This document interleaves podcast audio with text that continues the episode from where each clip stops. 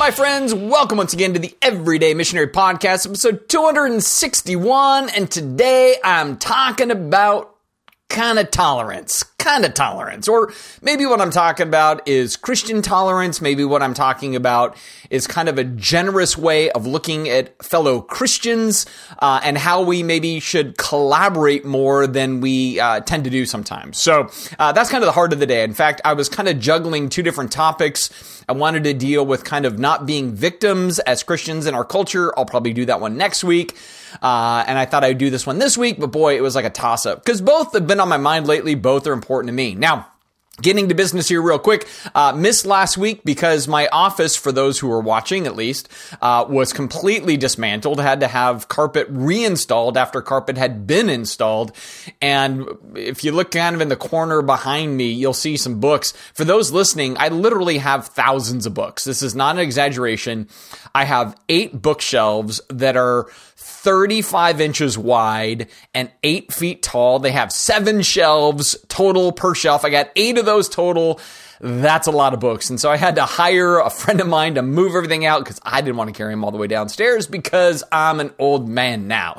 That's like one hundred fifty trips total between books up and then back down and all that. It's just madness. And so I'm like, man, I didn't want to do that. So I had somebody else do it, but now my office is back in order. And for those watching, it's apparently a marketing campaign for T-Mobile because I have my kind of, I don't know, pinkish, purplish T-Mobile lights on today or something like that. So I don't know, but you know what? That's not what's important, but that's why I missed last week. Uh, and so that's why I got two kind of in the can that I could choose from, but I wanted to deal with this one today because increasingly I have been uh, convicted by a number of things as I kind of read through the New Testament. And, and I find that I'm probably in a little bit of a mode right now where when I'm reading it, I, I'm trying to get up over the top of it.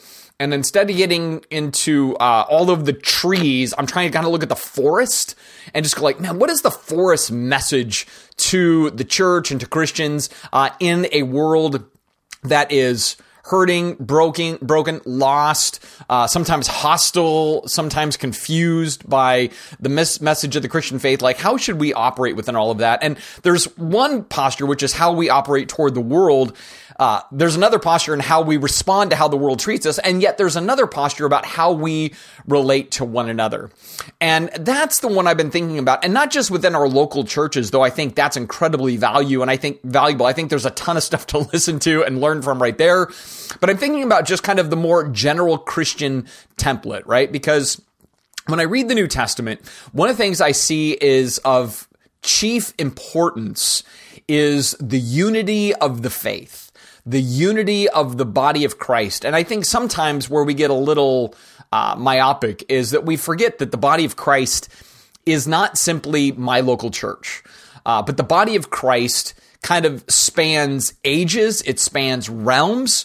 The body of Christ is in heaven. The body of Christ is on earth. The body of Christ is historic. The body of Christ is present. Honestly, the body of Christ is also future because it's eschatological. There's our fancy word for the day. Uh, and so all of that is true, and it is not bound by any singular Christian tradition, um, though there are different traditions for sure, and there's different denominations, and there's different expressions between the Eastern Church, the Western Church, and the Western Church is the Catholic Church and the Protestant Church. And in the Protestant Church, there's like, I don't know, thirty-one flavors cubed, right? Like there's so many different options there. And yet all of this is still representative of the body of Christ. And I think historically there has been this idea of we cordon off, we're the right ones, everybody else is the wrong ones. And, and I'm not sure the New Testament would affirm that concept. It would certainly affirm the fact that there can be error. It would certainly affirm the fact that there can even be heresy.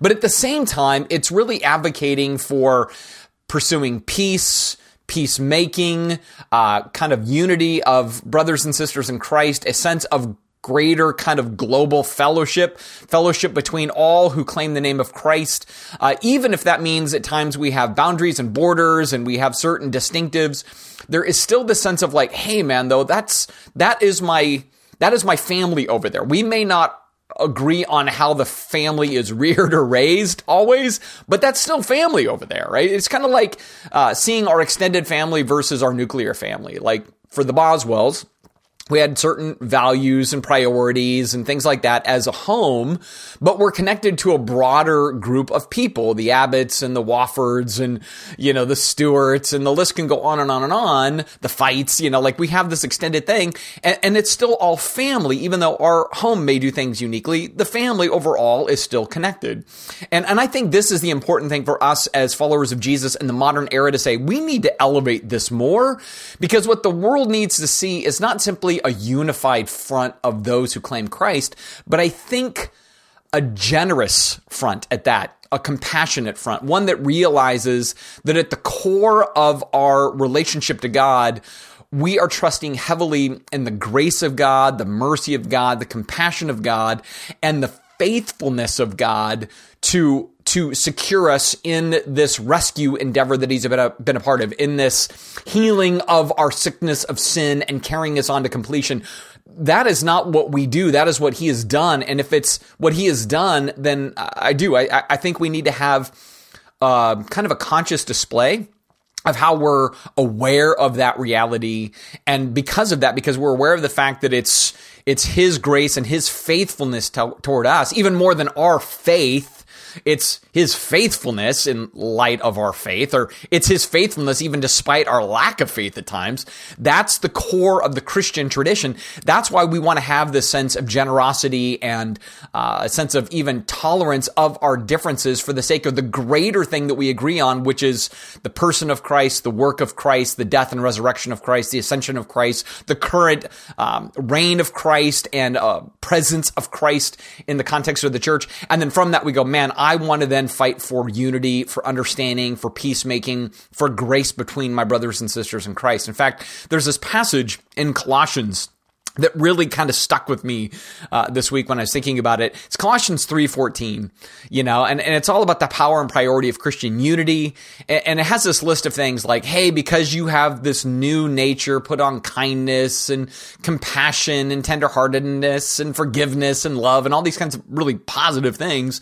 And then it says, above all, and this is why I like this, it's like he listed really critical things like forgiveness and being bound in in in, in the sense of love with one another and all these really, again, we would say like fruit of the Spirit kind of traits. But then he says, above all, clothe yourselves with love, which binds us all together in perfect harmony. And so what I love about this is it kind of tells us in the order of strata here, uh, here is what is above all, right? So have this sense of love, which then translates into uh, perfect harmony with one another. And then from there, he's going to say, hey, let the word of Christ dwell in you and richly share with one another, encourage one another, admonish one another, all these different kinds of features.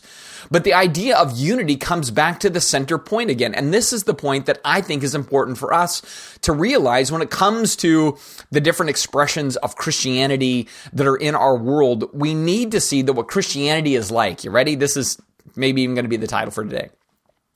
Christianity is much more like a Cheesecake Factory menu than it is an In-N-Out menu, all right? This is the way I'm kind of thinking about this, right? So uh, if you've ever been to In-N-Out, here's what you know. You don't have many options, right? It's like you got like three burgers, one fry, a shake, couple of drinks, that's it, right? Like they just cordon off the idea of having like real diversification, real option before you. It's just like a very channeled menu.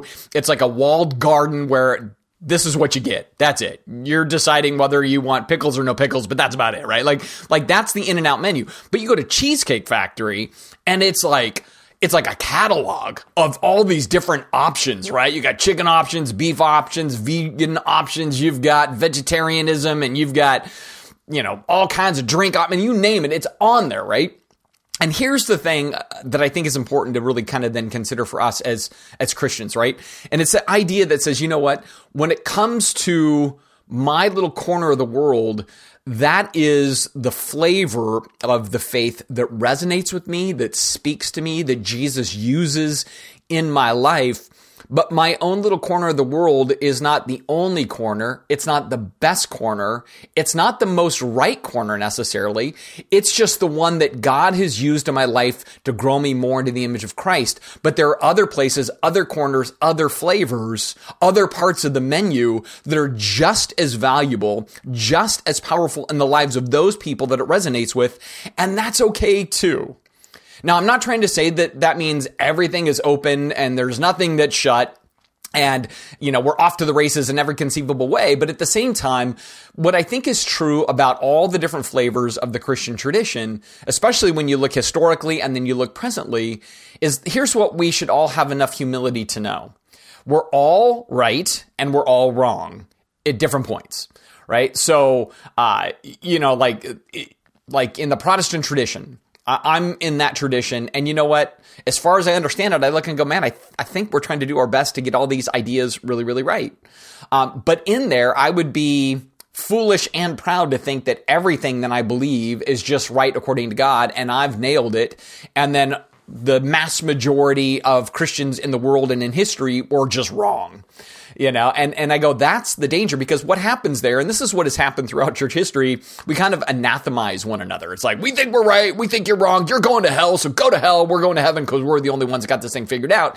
And it's like, as soon as we're in that space, it's problematic, right? This is where, you know, pride has this sense of almost then endowing us with this kind of opinion of, or this bias toward, uh, we're a little bit more superior, you're a little bit more inferior, we're, we're cutting the truth more straight, you're not cutting the truth accurately.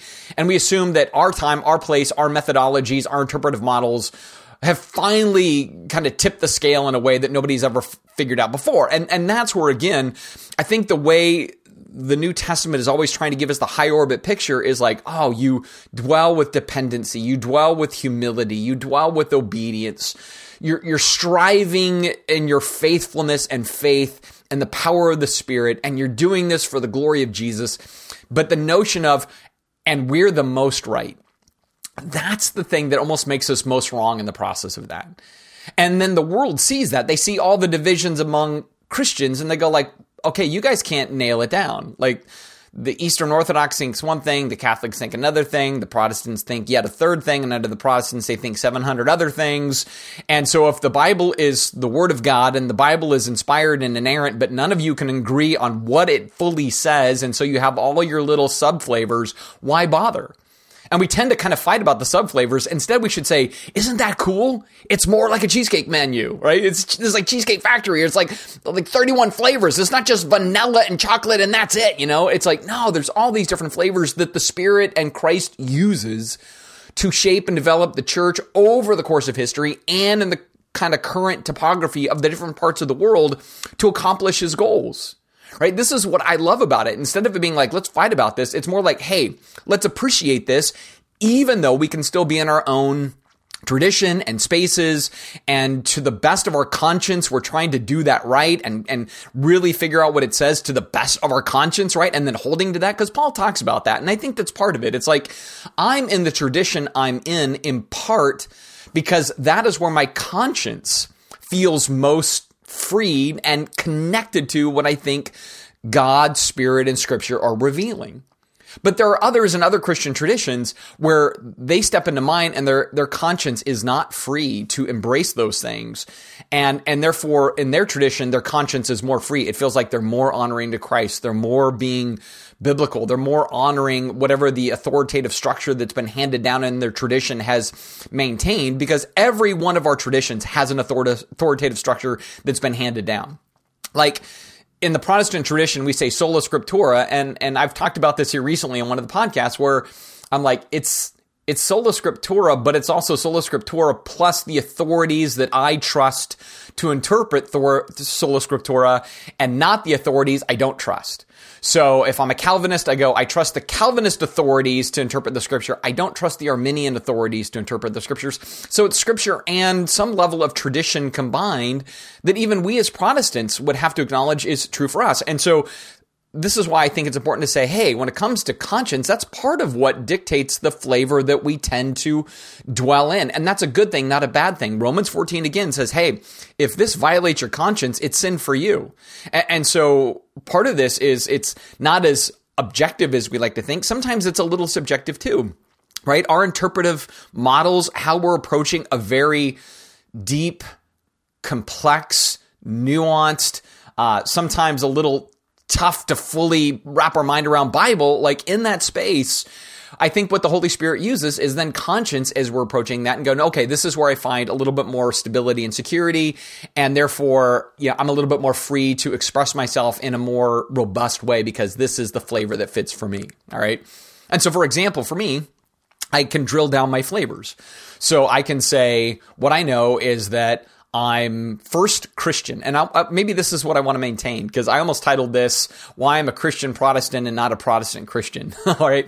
Because I think there should be like these descending orders of magnitude where with every descending order, there's a part that says, you know what, this both gives me deeper encouragement, but also I must hold all of these things with a little bit lighter hand, because the more I drill down in specificity, the more the reality that I might be flawed or errant in the specifics. So let me give you kind of the way I pull this together. So I say I'm Christian, which means I'm holding to the great uh, historic creeds, like the Nicene Creed, for example, you know, and I'm like, here's who God is, here's who Jesus is, here's who the Holy Spirit is, here's what the gospel is, you know, like very simplified ideas that, that we go, man, this is the definition of the Christian faith as held by Protestants, Catholics, and Eastern Orthodox, and all the other little subgroups that are out there, right? We go like, hey, this is how the early church said, we know you are among us. And their, their system was relatively simple and tight, you know? And so it, it wasn't exhaustive. It wasn't multi-pages. It fits on one page. It's just not a lot of information, right? And I go, that's what makes me Christian. I go, I'm, I'm, I, that's the distinctive. This is why I'm not Muslim. It's why I'm not Jewish. I'm Christian, right? But then I go, but I'm also a Protestant Christian. And automatically, then I realize that my form of Christianity in the scope of the whole history of the church is relatively young. So roughly five hundred years, right? So automatically, there are things I believe within my system that historic Christians may not have believed. Christians for fifteen hundred years may not have believed. We've kind of tacked in some new ideas, and I go in there, we might be more right. We might have been honing more and getting more clarity, which is really, really good. And at the same time, there is potential in there to be wrong, right? Because we decided after fifteen hundred years, we figured out something nobody else ever had.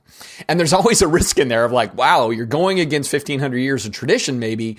We should be really sober about that. But I go, man, this makes sense to me. When I read the Bible, I, I, I see this as the message. But in there, I have a certain level of like, like cautionary tale where, where I say, you know what? Um, I get like Luther saying, the just will live by faith, like in Romans. And we go, see, I'm going to, I'm going to plant my flag and the just will live by faith. But kind of in the, the, the language there, it can also mean the just will live by faithfulness. And there it's reflective of God. So it may not be that, hey, the just live by what I can muster as faith, but rather the just live because God is faithful to his plan and it's being executed. So the message of the just will live by faith or the just will live by faithfulness, it could be very Protestant or it could be something other than what we kind of cleave to as Protestants. And therefore I go, I believe that, but I also think the just live by God's faithfulness. And so I'm Protestant, but I'm Protestant with a little bit of like a, like a hitch in there. Like, okay, I, I'm that, but I'm, I also realize that there's another way to read that. And that also has some pretty great value. So I still stay in the Protestant lane, but I realize that, yeah, there's other ways that this has been seen by my historic brothers and sisters in Christ, of whom that is also the body of Christ, right? Body of Christ is in heaven. The body of Christ is on earth. So I'm Christian first, then I'm Protestant. Next, we could say I'm evangelical, right? Because you can have uh, people that are Protestant, but maybe not quite evangelical. So I fall into that realm of how I see scripture is much more tight than loose, uh, how I see Uh, grace and faith is probably much more tight than loose. I'm looking at that a little bit more like a, like a, like a courtroom concept. But in there, I look at the Eastern Orthodox tradition where they look at this subject matter a little bit more like relationally, that sin is a sickness more than sin is a violation of a law. that uh, God is seeking to be a healer more than God is a just judge. And I go, well, we kind of fall into that more just judge law courtroom mentality in the evangelical tradition. And even with the Bible, we kind of see this as more of a inspired and errant, you know, this airtight thing. They kind of go, well, it's the it's the forest more than the trees. We tend to care about the trees more than the forest. And while I'm in the tradition that I'm in, I recognize like, hey, there is some value on that other side that isn't bad, or I can learn from that, or maybe I need to graft some of those ideas into my ideas, because what happens is the more we define ourselves, it's very easy to just kind of take ourselves to the bottom of the well and not ever explore or rethink our own bottom of the well tradition. And we might have missed some really valuable things, or we might be holding to things that when we get to stand before Jesus, he'll be like, I was totally wrong, but you know what? That was your conscience, and I honor the fact that it's your conscience, and my grace saves you, not your works. And so even where you're wrong, my grace kind of deals with that, but you were wrong, right? So it's kind of acknowledging like we're always in a process of learning. We're always reforming. And so for me, I go, I am Christian, Protestant, evangelical, but as I go down, I realize with every layer, I, I need humility more than I need this idea of I'm right conviction. So next, what after evangelical? Now I would be, you see my list here, I would be what I would call Calvinist in this, right? Because Arminians are actually evangelicals. Uh, Anabaptists are evangelicals, in my opinion. Uh, and so evangelicals are not just those who are reformed in their theological orientation or Calvinists. There's all kinds of different evangelicals, but my breed is Calvinism, right? But then in this, we go, oh, see, he's a Calvinist and Calvinists mean this. Well, here's the thing. There are different flavors of Calvinism, right? So I would probably be a little bit more like a, like a Karl Barth Calvinist, or I'd be a little bit more of a Jürgen Moltmann Calvinist. I'd be less of an R C Sproul Calvinist, or less of a John MacArthur Calvinist, or, or a John Piper Calvinist. Like, I'm probably a little Keller-esque, if you know Tim Keller, but at the same time, somebody that's not a Calvinist, but is more Anglican is N T Wright. And I look at N T Wright and he has some things on justification and I go, well, that kind of makes some sense too in relationship to this. And so there's a hybrid model that goes on. And so while I'm Calvinist, I'm not the stereotypical one that everybody thinks as the North American Calvinist of the last fifty years, right? So, so this is where, again, I get into all these nuances simply to say, the more we drill down and we get particular in our flavor, the beauty is, man, you, you find a home there. You find encouragement there. It enriches your soul there. There is an honesty about, hey, I am wrestling with the text. I am wrestling with my tradition. I'm wrestling with all the implications of this as honestly as I can. And God, that's what you want from me. Honestly, wrestling with your word, wrestling in the spirit. This is where it takes me. And at the same time, I also know there's a lot of extensions and implications and connecting dots that I'm doing not inside the text itself, but I'm doing it through philosophy. I'm doing it through logic. I'm doing it through formulas. I'm doing it through systematizing. And in there, that's a lot of human weakness trying to come up with understanding something as grand and deep and powerful as your revealed truth. And if there's anything in two thousand years of Christian history it teaches us is that lots of people have wrestled authentically, earnestly, sincerely, in ways that were flawed at times, in ways that were incredibly human, sometimes in ways that were driven by financial motivations, power motivations, political motivations, uh, just friction, fighting. You know, like I look at Luther and the Catholic Church and, and I go, I don't think that was just purely this endeavor of unadulterated quest for truth. I, I, I, I think when you kind of look at all of that, the potential for bitterness and rivalry and vindictiveness were all in there too on both sides. And that oftentimes is what drives schism. It's not just like a bunch of academics sitting down and having a peer review paper. No, there's emotions in there. There's agendas that fall into there. All of that is in there. Like the, the, the process of developing kind of Christian tradition and the process of trying to ascertain biblical truth is tumultuous. And this brings me back to why humility is necessary and why I love Paul's words about above all else, in love, try to strive together in perfect harmony. It's like that gives us the rules to this whole other endeavor. So when I look around at my community, for example, and we have a Catholic church and we have uh, uh, more of a, a Pentecostal tongue-speaking church, and we have a little bit more of an Arminian type church that kind of falls into more of the wild at heart, John Eldridge kind of model. And then down the road, we have a real seeker type church, you know, like, like, and then down the road from there, we have a very Calvinist, very tight, uh, very more the John MacArthur, R C Sproul type Calvinist church, like all of that. I go, and people are all collecting there because that's where their conscience is free to most worship. That is where their conscience is free to most enjoy God. That is where they feel a sense of spiritual safety and security, and they can rally to that. And I love that. But what I also want to encourage in that is each of those clusters have a generosity toward the other clusters, right? That we all realize that we're a part of this greater extended family and that there's beauty in that extended family. And sometimes, you know, we all swap around between family. You know, like there are people that are leaving the evangelical tradition and going into other traditions. There are people that are leaving the Catholic tradition and going into the evangelical tradition. Like people are always kind of bouncing around. The bricks are bouncing around, but the bricks are all a part of the same church. Now, I know some of us are going to really struggle with this because you're like, no, Catholics aren't saved. Nope. Eastern Orthodox aren't saved. Nope. Because, and we have a list of all who isn't saved. And I, I just go back to the New Testament. When I get up over the trees, I go, I don't see anybody in the New Testament outside of Jesus, and he has the authority. I don't see anybody questioning the salvation of others that claim to be believers. I don't see that. Um, I see Paul saying, I'm concerned that I need to come to you and see Christ formed in you again, right? That was in Galatians, which even then for the Calvinists should freak out. What does he mean, Christ formed in you again? I mean, they had him and then they lost him. And what's that mean? Like we can get all into those messes too. But even Paul did not question the salvation of people. Right? He was always just focused on, hey, if you claim Jesus, let's get on track. You know what I mean? Like, like that's the thing. It's like, you claim Jesus, let's deal with this. We're going to treat you like a believer, right?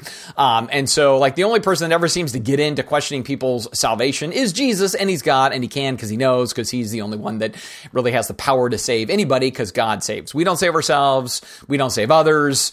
God saves sinners. That's his role. And so Jesus could say that. But for us, I think it's important to say, hey, we need to be honest and authentic in our expression. And we need to see, need to see that God has value in other expressions. And while those other expressions may not nourish my soul, it does nourish those souls. And I can have generosity toward that. I can still have a sense of unity of, hey, I love, I love that Jesus is most loved in your tradition by what you do over there.